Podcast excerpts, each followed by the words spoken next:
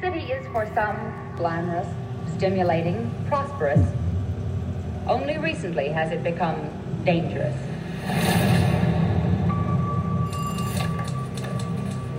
Jack, I think I found something. Three women were strangled over the last two weeks. You're on the lifestyle desk. You're not covering a homicide. I think the murders are connected. Another woman was strangled.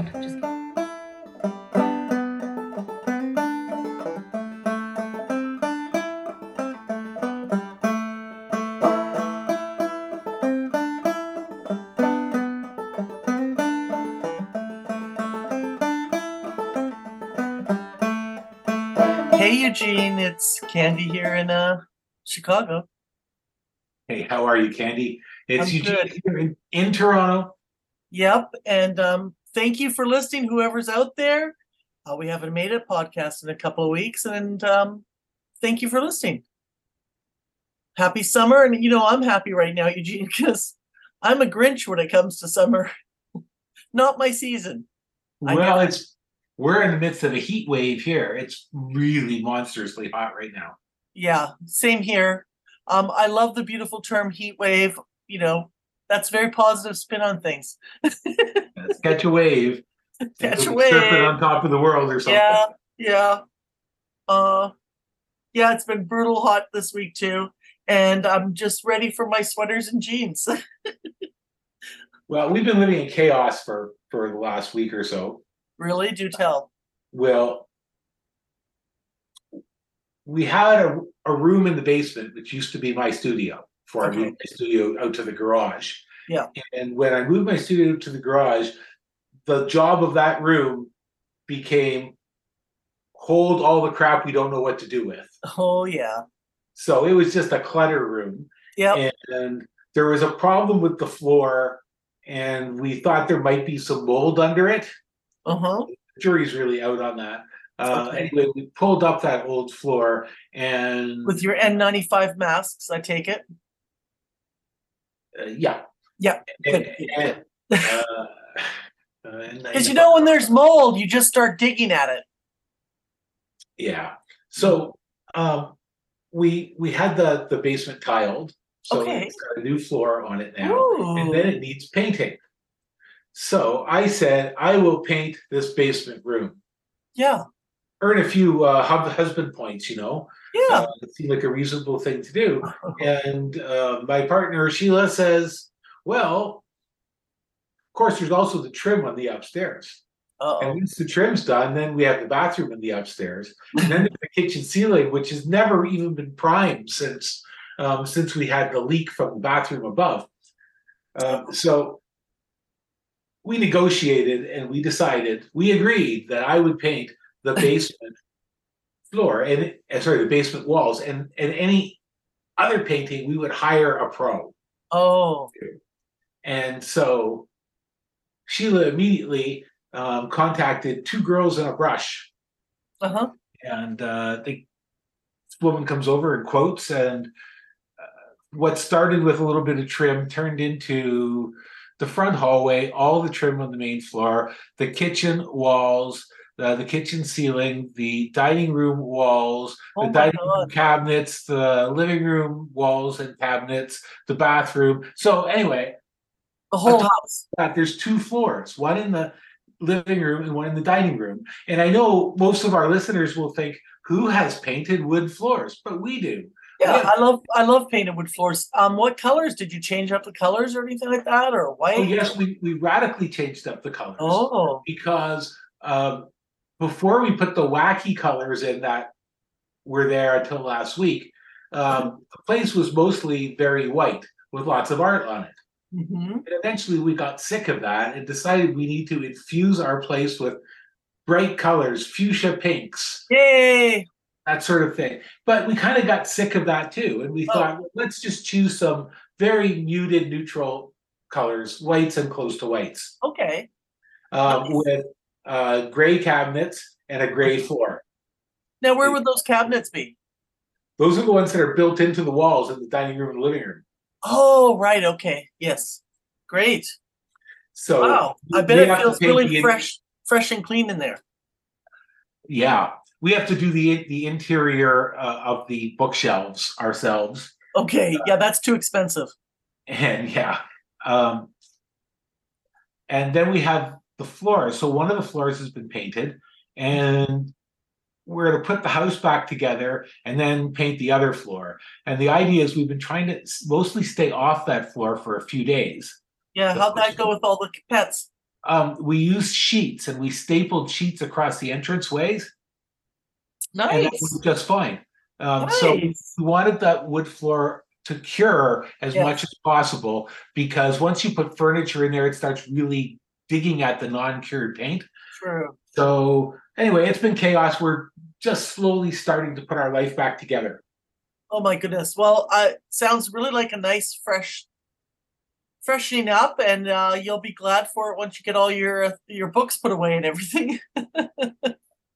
you have to let those bookshelves dry quite a bit for painting them too.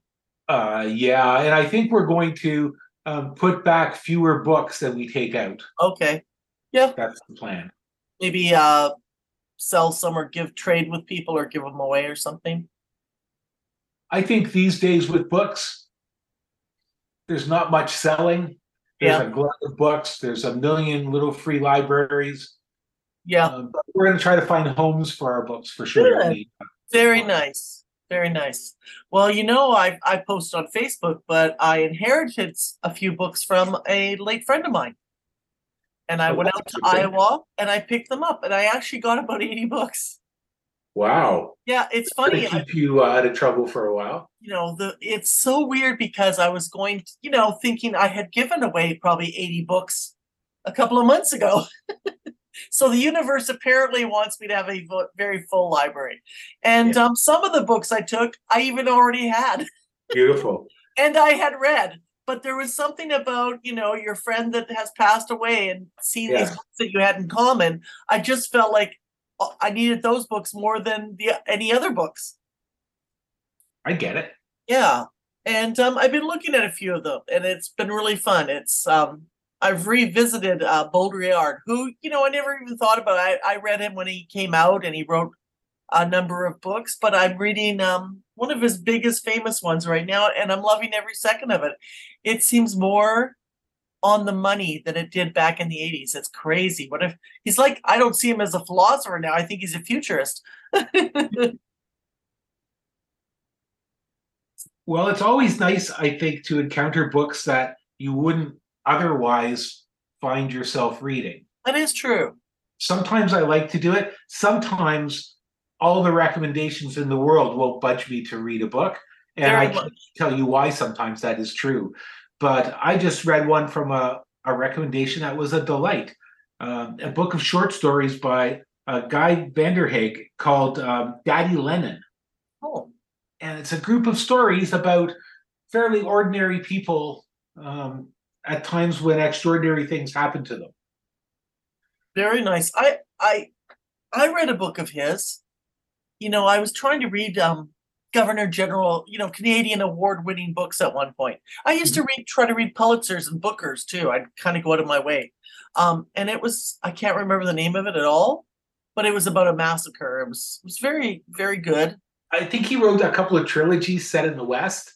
Yes, like, epic sorts of exactly. This was part of that. This was part of that for sure. In my Western reading phases. What I liked about this book of short stories was the narrative voice. oh, Uh, it's a narrative voice. The reason it was recommended to me was our friend Claude had read all of the Squeezebox Man series that Very I nice. wrote. and then he read this book and he said, "You know, Eugene should read this book. The voice reminds me of Squeezebox Man."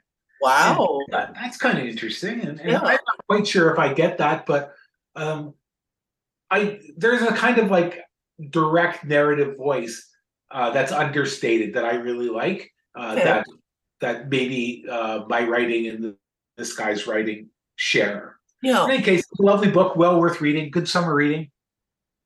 What stood out? What story stood out to you? Oh, you there's share a it? story about a guy who sees his professor many years after he left school, and he follows him to find out where he lives and knocks on his door and they talk and he invites this guy to dinner Wow. and then we slowly learn the past what happened at that time when this professor was one of those sorts of professors who had a kind of charisma and attracted many young students Mhm. and they would go drinking and talking about philosophy and art and and literature and all of that Well, I know professors like that. yeah. Yeah. Uh, and and then something happened Uh-oh. it takes a long time before we find out what happened, but it involves the professor having an affair with the narrator's wife, We certainly certainly could have leapt to that conclusion. Uh, and and it involves um, a book on the curriculum of this guy's English classes that he teaches, uh, which is a book which could be seen to promote fascism. Uh-huh. Uh-huh. Uh, Very and- interesting. Oh yeah, my god, that's and so- creepy and scary. Yeah, so he's a creepy and scary guy who's very with a lot of magnetism. And uh this guy sees him and he wants to he wants to have it out with him or he wants to talk to him. He doesn't we don't really know what he wants. Hmm. Uh, and so he invites him for dinner and doesn't tell his wife. Tries to surprise his wife, and she says, Yeah, have fun, and drives off in her in her BMW. Um, Right. so that was a that was a very compelling story and of all the stories i i sort of think they all kind of have to do with ordinary people Mhm. Have these events in their lives which uh, allow the author to explore various ideas Hmm. uh, they're different lengths but mostly they're average short story lengths like 30 pages Yeah. Very there's nice. a few shorter ones uh, maybe a couple longer ones Very nice. well worth reading Hmm. How good. Well, I have been reading nothing new. I reread Cormac McCarthy's recent novels and I switched them around. Instead of reading the first published one, The Passenger, I read the second Right. published one, Stella Maris, and then moved into The Passenger. And um, it, it was a, you know, when you're writing notes, it takes, it's kind of hard work because you've got to stop and write down the page number, write down the quote, post it note it. So I post it note it and write the page number on it so I can take all the post it notes off and stick them onto a page later and then go through the notes and see if I need to use that. Trying to find a fast way to do it, but it, you know, it's the stop and go. It's kind of annoying, but uh, boy, I really noticed a lot more things this time around. i Um, bet you ChatGPT would help you with that ah, ha, ha, you're so funny. well, you know, my theory is that this is AI resistant, this novel. uh, okay So um, I think it's written in in intentional nonlinearity. Uh, so I'm comparing it to other artists that write with intentional nonlinear style, David Lynch and William Burroughs, and I'm looking into their vaudeville crossover and art of misdirection and magic crossover, and I'm having a lot of fun. I haven't I haven't finished writing it yet, but I've got a lot of research done. So that's what been doing for reading. Yeah. And kind of obsessed with it. You know, thinking about it when I go to sleep and stuff. And Well- um, surviving the summer, I went to a wedding shower, which was a real treat because it's been a long time since I've been at such a fun, you know, positive event. And um, try to figure out clothes to wear and how to be comfortable in the heat. Forgot my shoes in the car and ended up going with my flip flops. Nobody noticed, but I did feel I did feel bad about it. but you know what? I was super comfortable. I bet. Yeah. Well, this morning I hung some works in an art exhibition Oh, that I had no plans to be part of. um, okay. we were contacted uh, a few months back by Bruce Parsons, an artist that we know from our days at York University. Hmm. He's a professor there. And somehow he heard about uh, Sheila and I and our friend Ted uh, playing music together. Uh-huh. And so he called me up and invited us to perform a couple sets of music during the closing of his art show, which coincides with the anniversary, anniversary, anniversary anniversary of I like uh, that new word. the existence of this gallery, which is the Neilson Creative Center, which is way out here in Etobicoke by us, Oh. just north of uh, the Queensway. How convenient. Yeah, in fact, uh, Sheila used to teach watercolor painting there many years ago. Oh, that's awesome. Yeah. Uh, so uh, Bruce invited us to take part in, well, to do the music for the celebration. Oh, I hope you film it. A little bit of it. Well, Someone come to Toronto and film it for us then. I know. I, I wish I could. I think I'll be at a conference. Ah, Otherwise, I would have. so Bruce also invited us to put some work on a wall that's not being filled by this exhibition, which just sits behind the receptionist, and it was all very casual. Yeah. Uh, and um, today I hung that work. We made three so mosaic butterflies. I love it. That is super fun. What a surprise. It's I think that's the best way to have a surprise last minute show. Yeah, Yeah. and then uh, that show opens actually tomorrow and Yeah. goes on uh, till the twenty third. Uh, which is the day of the uh, celebration in which uh, we're going to be playing music as the Jack Antler Old Time Band. Excellent. so we've been rehearsing uh, that uh, and the the actual main show is uh, on one side of the room it's bruce parsons work and on the other side of the room is his brother john parsons work. And the Oh, funny thing is that i recognized him john parsons even though we've never met oh, because he's made numerous YouTube videos in which he sings songs and plays the ukulele under Oh my- Lou Dite. oh my god, did you have any idea it was related to Bruce? I had no idea. How cool is that? Yeah, Maybe Uh, he's gonna I mean, play I knew before today, but um, but until recently, I had no idea. maybe he can be in a future band with you. well, maybe. So Lou Dite, of course, is from Luddite. Ludite. Oh yeah, okay. You gotta share some videos on our Facebook page, please. Uh, yeah, yeah, Yeah. for sure I will. So he was there setting up uh, his work. So he has a, a suite of paintings which are really interesting. They're like diptychs. They're they're Hmm. quite challenging in a way. They they deal one side with a- an abstraction based on a game, and the other side of a simplified still life. Ooh, it sounds right up my alley. I like it. It's really interesting. I think you'd enjoy these quite a lot. Yeah. Um, so I'm looking forward to uh, that. Are you going to the opening tomorrow? Well, it's just there's not a, a- an official opening. It's just Oh, open. it's really an official closing. yes, Okay, I get it. I like that. That's always fun too at a at a, a show. yeah, Yeah, because you're so Well, tired by sometimes you're so tired by the time you've set up an art show, you're you're not able to enjoy it as much as if you've had the show and the closing, you've got more energy in a way. exactly. Now, there's one other element of this exhibition, Mhm. uh, and that is there is a display case when you just enter the gallery, a glass display case. Oh, And Bruce had this idea for something in the glass display case. And that is to display the, the collages of our mutual friend artists. oh, Now, artists wow.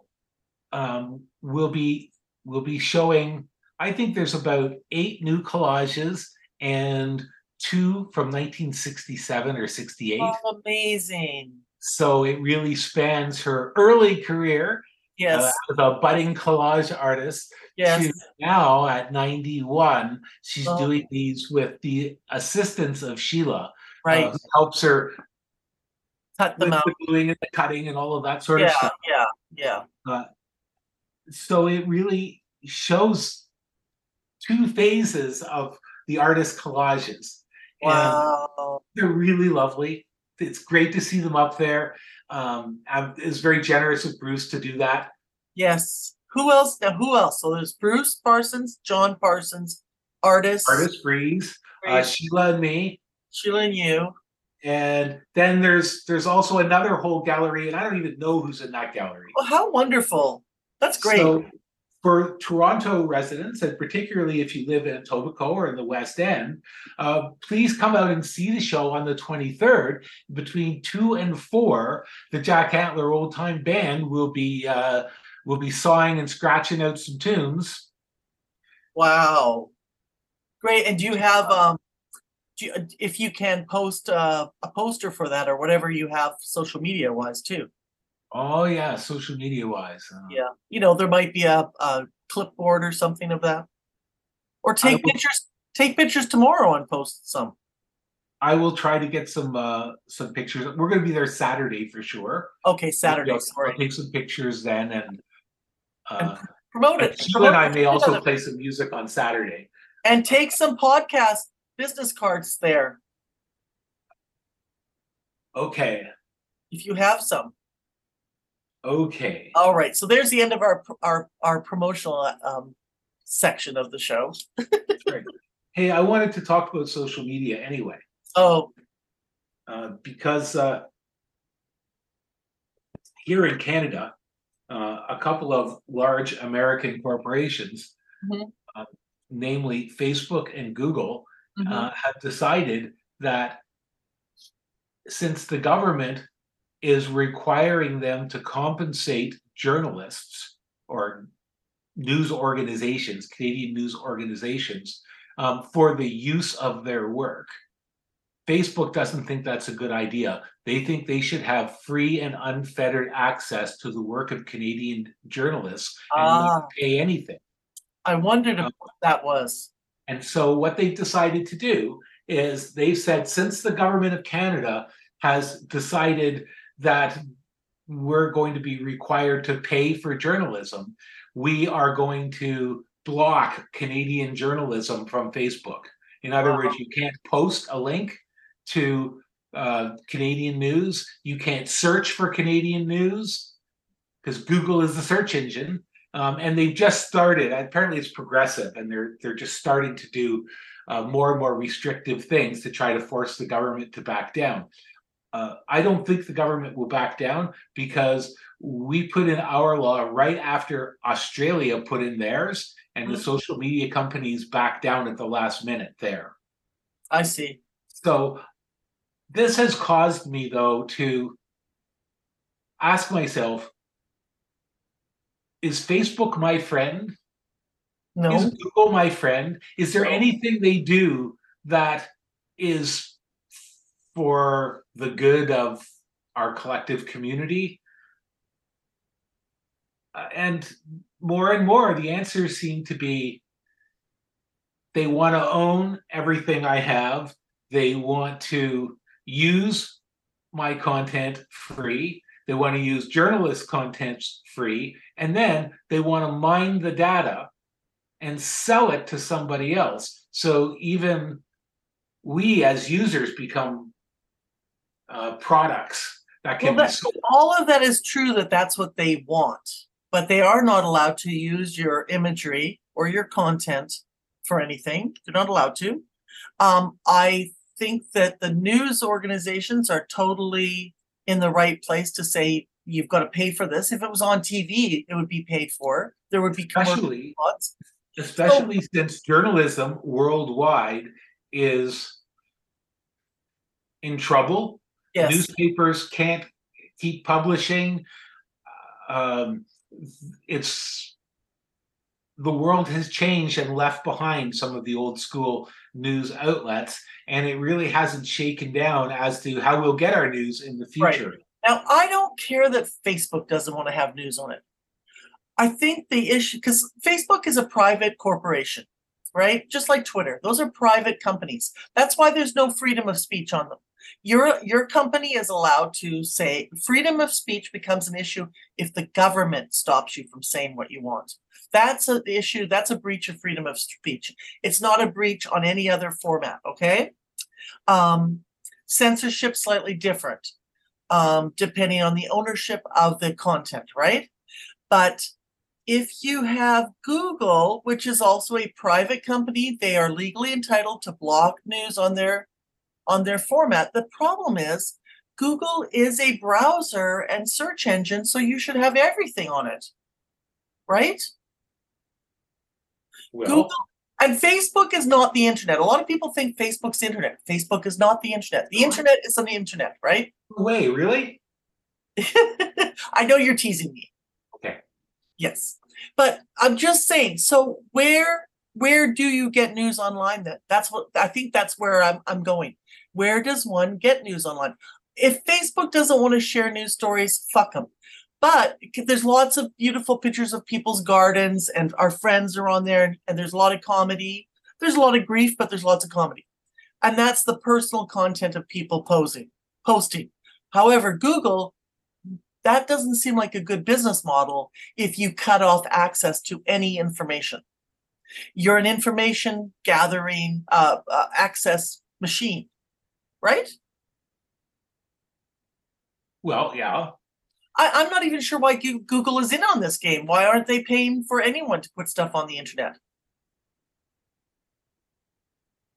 Well, they don't want to. They would rather have pure profit using other people's work. Right, right. Uh, So I don't think I that's guess right. I just don't Yeah. think it's right. Well, I guess okay. So now let's articulate this a little further. So if I want to find ABC News or or CBC News, I would search for it and then go to their website. Correct? Uh, yes, but if Google blocks CBC News um, from their search and nothing comes up, what are you going to do? Well, then CBC would have the their website on the internet somewhere. Correct? Yeah, how do you search for it? Well, right. So it's actually it should be a mutual agreement between the two people. Of course, it should be a mutual agreement. Uh, Facebook and Google and any other social media company has some cost to bear in this. They just don't get the, their resources for free, which is what what they want. Right. especially given the astronomical profits of these companies. Yes. Yes. The, the profits of Facebook and Google has been crazy, Yes. crazy, crazy, crazy, and it's made their CEOs what cajillionaires. Yes. Uh, and meantime, you know, they're they're putting a noose around journalism in Canada. I think it stinks, and I haven't decided yet what I'm going to do about it. But what I'm leaning towards right now is keeping my Facebook account Mhm. And not using it. Uh huh. Um, in other words, uh, browse the groups Yeah. that I like to browse. Don't Yes. comment. Don't. Um, Right. like, why should I give them my content? Whenever I make a comment, that's content that they're going to use. Correct. It gets shared, right? That's how It that's gets shared. They're not using it, but you and your friends are using it. They- But if nobody posts content, they have no Facebook. Well, I agree. That is an actually a really interesting way to do it. I think it would have to happen en masse. And United States is not preventing their news from going on there. What's scary to me um, is that the best news in the world is on BBC, Al Jazeera, CBC, and it is not ABC. It is not Fox News. It is not NBC. Those are adequate news stories, but they are ethnocentric. And what you want is from news from many, many perspectives to have a closer sense of what is happening in other countries. So that's a real problem. Facebook, to me, I feel like they're shooting themselves in the foot ethically. It's just a really But they stupid, have no petty- ethics. it's a There's, petty, there's no, no ethics involved at all. yeah, it's a petty, petty way to proceed. You know what? What is, what is, what it would be the charge of sharing the news? What would they want to, what does CBC want from them? Ten cents? Ten cents? I don't know what the numbers are really. Yeah, yeah. So I, I can't comment on that. Yeah. Having said that, if you are a social influencer and you're on Facebook and you hit so many posts, don't you automatically get advertising money from Facebook? No, I don't know how that works. I don't either. That's the thing. We really actually don't understand the algorithms and how they're working and what the numbers are. Is it But- really that? But anything whose core is designed to drive the collection of data can't really be good. Um, Well, and Okay, but let's not conflate Google with Facebook. Those are two different entities. They're not even remotely similar. I never said they were. Oh, However, both were. both gather my data and sell it. well, Google might, but Facebook is not legally allowed to. Facebook gathers all kinds of data, Candy. That's nonsense. Yes, but they're not supposed to sell it. Of course they do. That's the core of their business. And then they have to make payments to people. They don't. They're in the business of mining your data and selling your data. That's that's how they make a living. So I, I'm not sure if I just want to give them any more data. So Right. for our listeners, if you find that I've stopped posting on on the agency Facebook page, that's why. Because I just feel that they just want to take much more than they give. And so I may just not give them anything to take anymore. I think you should write them too. You have to tell them that you're doing that. Why? They won't know that you feel Do differently. care if I tell them? It's No. like at Walmart, all they're doing is putting um no check, no cashiers. But I don't want to change the world, Candy. I don't care what they do. Okay. I just don't care what they do. I Yeah. care what I do. Yeah. I care what my friends do. Yeah. And I think these people are bordering on evil. Yeah. And I really am getting sick and tired of dealing with them. I'm really just about done. Yeah. But Yeah, there is no there's no effective way. Like one person, there's no payback. It doesn't matter if they know that, oh, Eugene's not posting anymore. Even if it's Eugene and Candy and Stag and Right. a couple other people aren't posting, it isn't going to matter. The Right. only thing that'll matter is if everybody stops posting. You know, And one day that will happen, but for me, I can't affect that. I can just say, do I want to deal with this devil or don't I? there's a very interesting part that's hitting me about this story is it's to United States advantage to not have Canadian news on social media. It's very much to their advantage to keep running this bullshit that they run of a crazy drama filled spectacle of scandal. Mhm. and then um to not have you know oh well we won't pay for it. Well that's a great way I, I mean in a weird way we almost should be sharing more canadian news on facebook if you have to cut and paste and put the news story on there. You know what i mean? Like if it's a good story and an expose all the more reason to share it. Not that that's happening right now not that there is but I guess in my mind, these these folks, this company, this corporation, Yeah, yeah. makes tremendous amount of money. Yeah. Huge, ridiculous amount of money, and Yeah. really supports the uh the trend we've seen for the wealth rushing to the richest mhm, and rushing away from the poorest. right And it's just downright greedy to say we don't want to pay for for our resources. We don't want to pay for the input. i do agree on that i agree completely with that Um, so I just don't like it. I I know my little punishment at Facebook. I'm, I'm not going to post. Um, is isn't going to do anything. But um, sometimes you have to stand on principle. Well, I agree. I think I think what's really kind of sad is that for some people, not necessarily you, but a lot of their social life and a lot of how they are finding out about, you know, I don't go to Facebook for news. I, I, don't even care about, you know, I'll share the odd news article or science article or something. I don't, you know, you never find out, does anybody else care about it? Was it interesting? I don't know, because you never get that super deep dialogue on Facebook sometimes you might get lucky and get a good conversation on Facebook. But what is it that we want from it? We want connection. We want to know what our friends are doing. We want to know, we want to see photos, right? So if you don't, it's, I remember noticing that people who watch sitcoms, they generally seemed funnier than people that didn't. they really did. I, I really felt like anywhere you are, you can kind of figure out and now, does that mean that funny people tend to, you know, humorous personalities tend to be attracted to sitcom? Or is it also exercising a muscle of laughter and funniness in you? I don't know. Um, and the thing with Facebook is that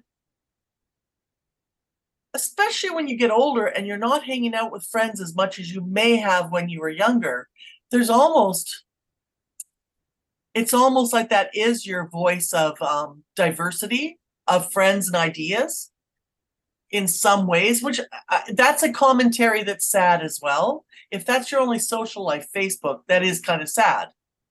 Um but it was created to be for friends to connect with each other on that platform it wasn't created to share news or stories or they never predicted cats pee-wee herman or george takei they I didn't wonder if it was created specifically to gather data.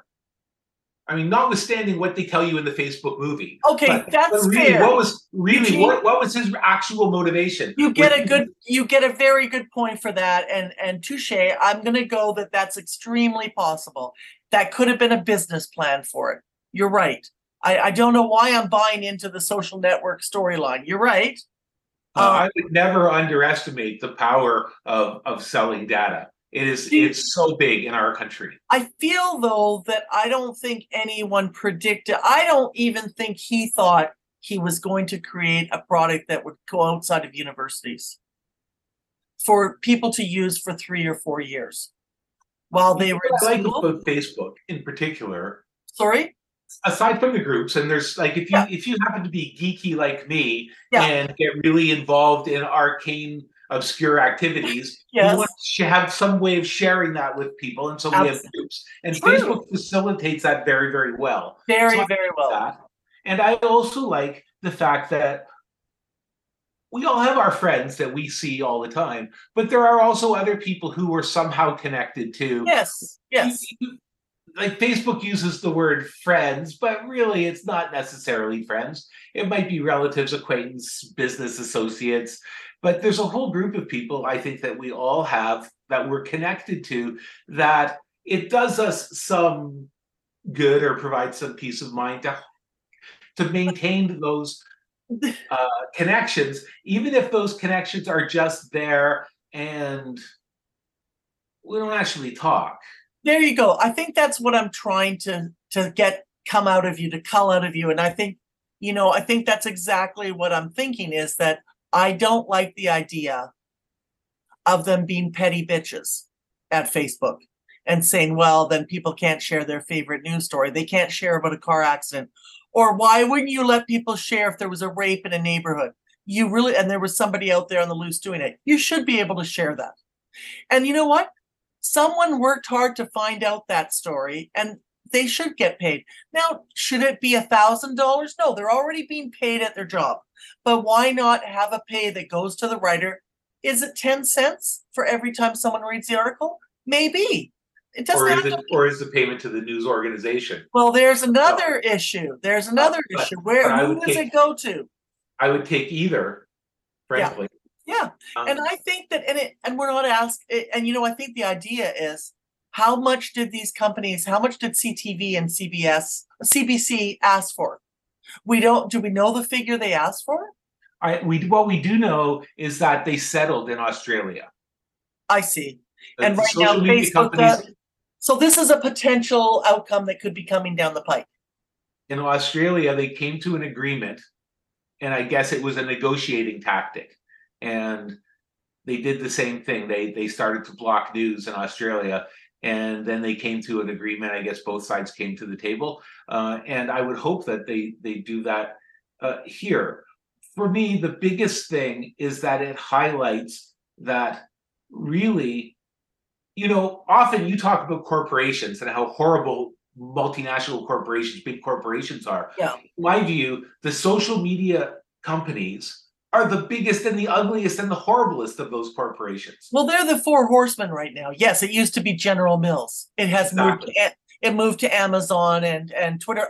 I'm completely in complete agreement. I'm I've kind. I'm not being a devil's advocate, but I'm more like I was trying to fish out what is what is what's the issue here. How do you reconcile um, the situation? I don't like it that they're not sharing the news stories, and yet I do want to. I do want to see funny memes. I do want to see funny memes. I need I, them in don't- I actually don't care about seeing funny memes. If I never saw another funny meme, or if someone never put a link to some some political thing on Facebook, I Right. could care less. I just don't look at them. And in fact, every now and then, I get sucked into commenting commenting on one. Yes. But then usually I, I come to my senses and I don't do it for a long time right. uh, good for you. You're strong. You're stronger there's nothing positive there. It just sucks you into the spiral of uh of horribleness. Yeah, probably does. Well, I mean, they say at parties, like if if this is a social media at parties, what you're not supposed to talk about politics or religion, right? So maybe it's similar, and I mean that's that. I would say that would be a good rule, and I think there's lots of people that don't do that. That do do that. They ignore the political posts, and they just move on. Um, and there there's definitely no reward in it. There's no satisfaction. It's a you know you've got a divided camp and it's a very obvious divided camp. Um, unless you enjoy that sort of thing, then I guess you're going to do it. Um, well, speaking of the of the social me- the social media and uh and journalism, yes, I just watched a, a movie with Sheila that was all about a historic piece of journalism. Uh, and it also ties into our recent podcast about serial killers. Mhm. Um, and the film is from uh, this year, and it's called The Boston Strangler. Hmm. Uh, and it stars uh, Keira Knightley and Carrie Coon as uh, two real life reporters, um, uh, Loretta McLaughlin and uh, Joan Cole, uh, who had to fight through a wall of uh, sexism during the time of the Boston Strangler uh, in order to get stories, in order to be able to report, in order to be able to be part of that so-called man's game Mm. that they that they had the nerve to to try to uh, uh, take a piece of. Hmm. Uh, and they have scenes in the film where you know the uh, uh, Keira Knightley's character, who's clearly a great reporter, gets assigned the lifestyle page. Yeah, you know, and she doesn't get a chance to do any hard reporting. right. Um, but she becomes, and historically was, the the person who first connected the murders and said, "Hey, there's a serial killer here."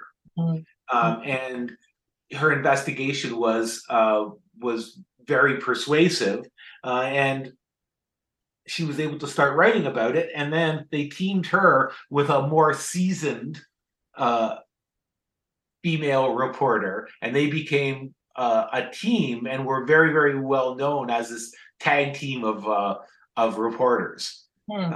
as women reporters in a man's world. Yeah, Karen Knightley is really interesting. I, I always want to not like her. For I don't know why that sounded so sick, but I always think I'm not going to enjoy her. But she's a phenomenal actor, phenomenal. I mean, I, I do. I've grown to really love her. When I see her name, I'm like, do I want to see that movie? And then I'm like, yeah, she's really good. And plus, the other woman is played by Calamity Jane, isn't it? Oh, I didn't recognize her. I Yes, think I it think right now. You say that, yes. Yeah, from Deadwood. So I I was like, as I started when I watched that movie. I watched it about a year ago, I guess, and when it came out, and I I, I glanced through it the other day just to get refamiliarized because I knew you had watched it, and um, it's a revisionist history, really, of the of this this story. She coined the phrase "Boston Strangler," in fact. Yes. And you know, that's it's so fascinating because if you watch the movie with Tony Curtis, the only women in it doing anything are being killed. And Yeah. they they even I think they even have a journalist and it's a guy, which to me seems shocking. It shows what an innovation this was to come upon the story. Is it the world's greatest movie? No. No. It's But it's movie. a- yeah, it's a good movie. Yeah, it's a good movie and it's a very good story. And then when you compare it to the original movie, I mean, the original is really, have you watched it in a long time? Years and years ago. Yeah. Well, it's it's pretty it's pretty 60s, which is really part of the charm of it. They do a montage um, which is still very effective even if it seems stylistically retro where they'll have the the murderer looking at mailboxes and we never see him until the film's almost over really um, the last 20 minutes or so. And then you see the woman who's doing her her womanly household. Either she's watching TV or she's she's relaxing in her own space, almost like a um, Bonnard impressionist painting, you know, of the woman in the bathtub or something, right? She's in her own space, and then you're you you get this fear. Um, but yeah, I thought it was so great to find out that new story about that it was female journalists that really were like, this is not normal. You know what my favorite part was? What? Was when they break the story and it goes in the paper and they're still catching all this shit, right? The police are trying to push them up down. And the next thing you know, someone comes over to their table with piles of mail. Yeah. And it's mail from, isn't it a great scene? It's mail from guess who? Women. Yeah. Women who are the victims of murderers care about these stories. And it's it's been like that with all the podcasts now and all the murder shows and Dateline, as we've talked about with Eva, and we've talked about a few times, is that this is a woman's issue. Uh, serial killers are a woman's issue in general. Mhm. In general. Yeah. So I think uh, if if you've been following our discussions about serial killers, Yeah. you might want to um, check this one out. It's you know, it's quite watchable. It's a good movie, and it is a really interesting uh, look at the history. Yeah. And in fact, the the actual murders and the strangler are really secondary to to this film, which is very very much a portrait of these two journalists. Yes. Yes, very much. It's true. It is secondary. And um and then there's also the idea because I did not know, even though I'd seen the Boston, well, the Boston Strangler is straight up one killer. Um, and it's a very different story because they do portray him that he, you know, he had a terrible, his father was violent, beat him, beat uh, beat his mother in front of him and the, his siblings, and then brought women home and had sex with them in front of them. So I mean, this guy never in the movie with Tony Curtis, he plays um, bipolar, but with a split personality type of bipolar, right? And um, that he blacks out and doesn't remember doing the killings, and that's why they were put him in the hospital, I guess. Um, but in the movie that with Keira Knightley, um, they suggest that there was controversy about his confession and that there may have been a crossover of murders. Do you recall Yes. that? Yeah, it, Yes. that's kind of creepy and interesting. Yes, and the suggestion that these these men who are in prison together um, may have coached this one guy, and one guy may have only done one of the murders. Yeah, They they just made it muddied the waters. I think. yeah, yeah. Although his DNA did come, Tony, uh, Tony Curtis, um, DeSalvo, the Boston Strangler that we know of, he his DNA did match one of the murders for sure. They had saved it. Yes. Yeah, Yeah. very interesting. Yeah.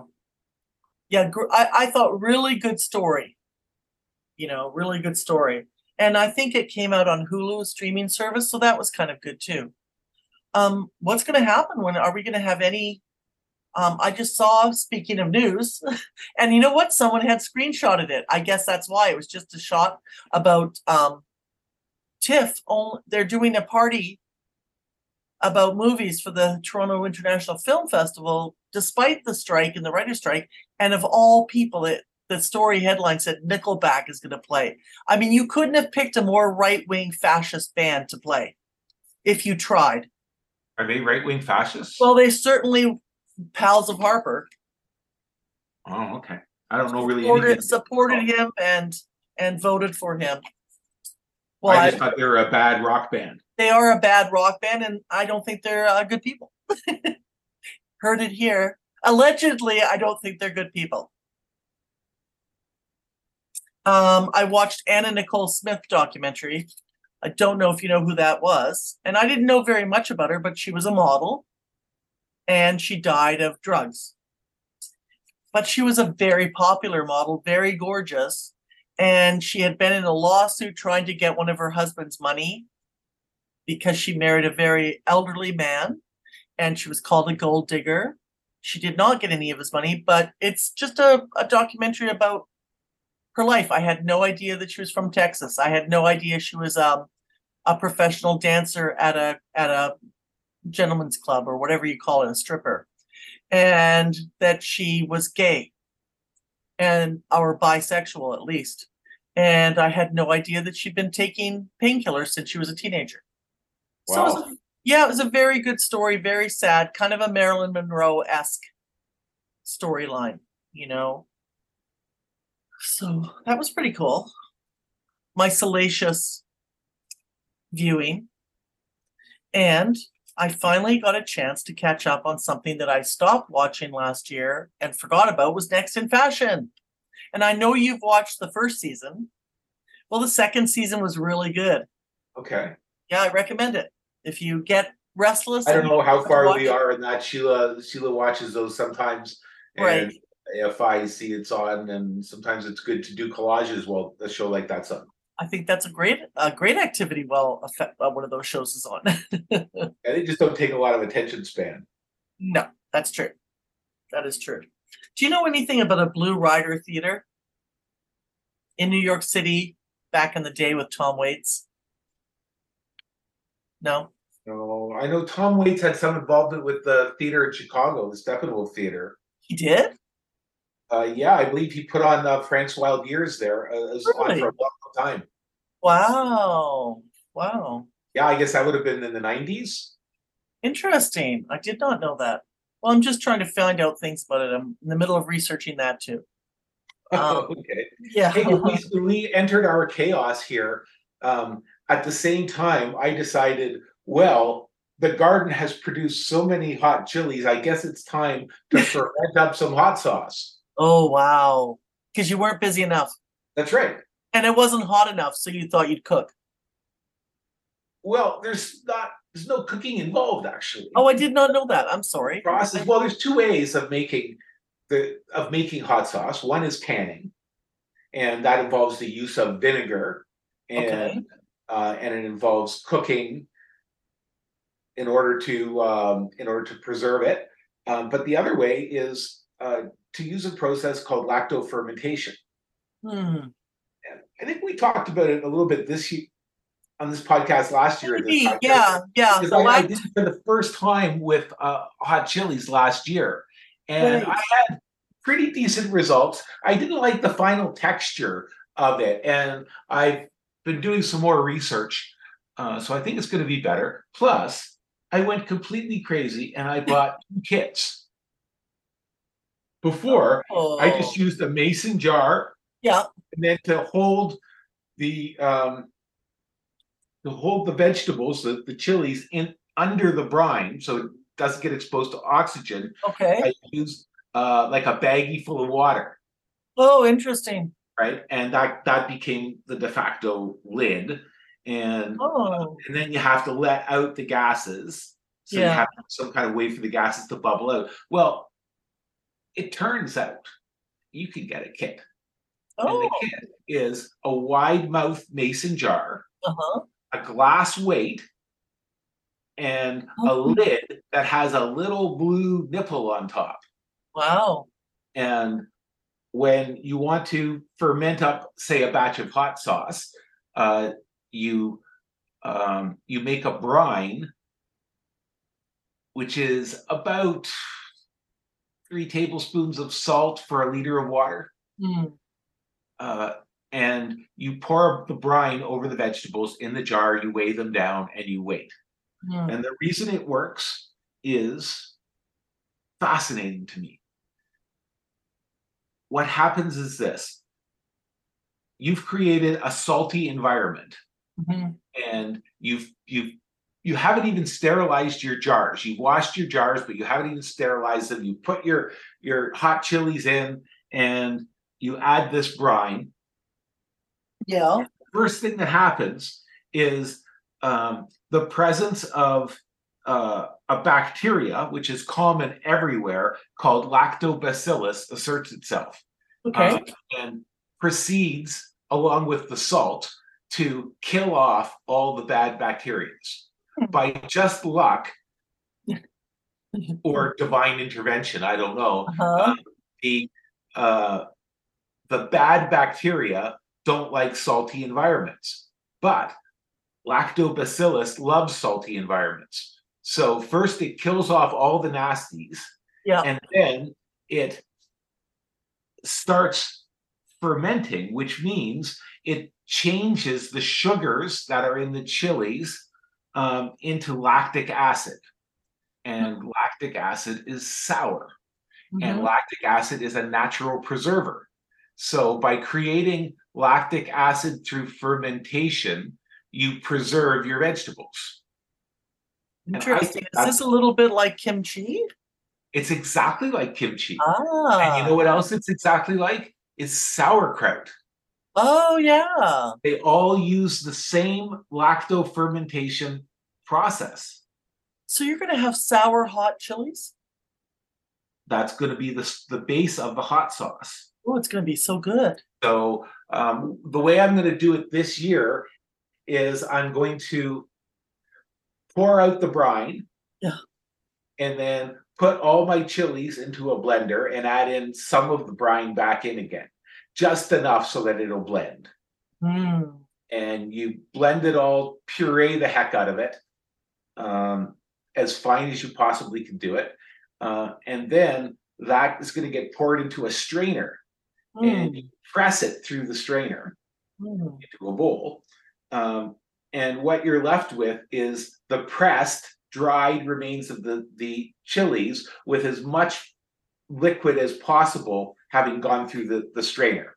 Nice. Okay, the stuff that's gone through the strainer, let's call it hot sauce. Okay. And you bottle it up and, and Yeah. keep it in the fridge. Yeah. Uh, meanwhile, what's left of your chilies, you can put in your handy dandy dehydrator if you have one Uh-huh. and you can dry it and make it into like a chili powder. Wow, I love it. No waste. No waste. And they So still can- have chili flavor in them after all that. yes, Wow, that is they've really actually cool. transformed. They've been fermented. That's super cool. So um, that's why uh, a good chili sauce tastes hot and sour. Wow. Wow. So the next question is, what is the difference between, say, Tabasco or Frank's and Right. lacto fermentation? right. Uh As plantations. you. I, I yeah, what is the difference? Well, they start the same way um, by by lacto fermentation, but then they they take their final chilies and they add vinegar and they cook Mm, it and can it. Yeah. Yeah. And the reason why they do it is because they they want to sell umpteen jillion bottles of Tabasco.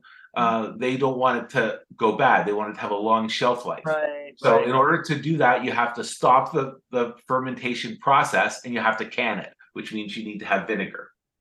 there is a kind of addictive flavor to that vinegar in it too. It's sort of become, you know, it co- becomes part of what that product is. Yeah, Yeah. but you also get sour if it's just fermented, and I think Uh. it has a much much more interesting character. Yeah, I agree. It's a warmer character, a warmer, not hot. I don't mean spice. I mean more umami almost. The That's right, and and I think actually it's usually less hot than a Uh. canned hot sauce because the fermentation process um, mellows, takes the edge off you the go. hot a little bit. That's exactly it. Yeah, because the vinegar, vinegar is kind of aggravating that in a way. But a lot of people are used to that, you know? It's such a popular product, but I think your method there is going to be really delicious. Wow. One of the things that interests me about it is that once you bottle it, Uh-huh. put it in the fridge, the lacto fermentation process will continue.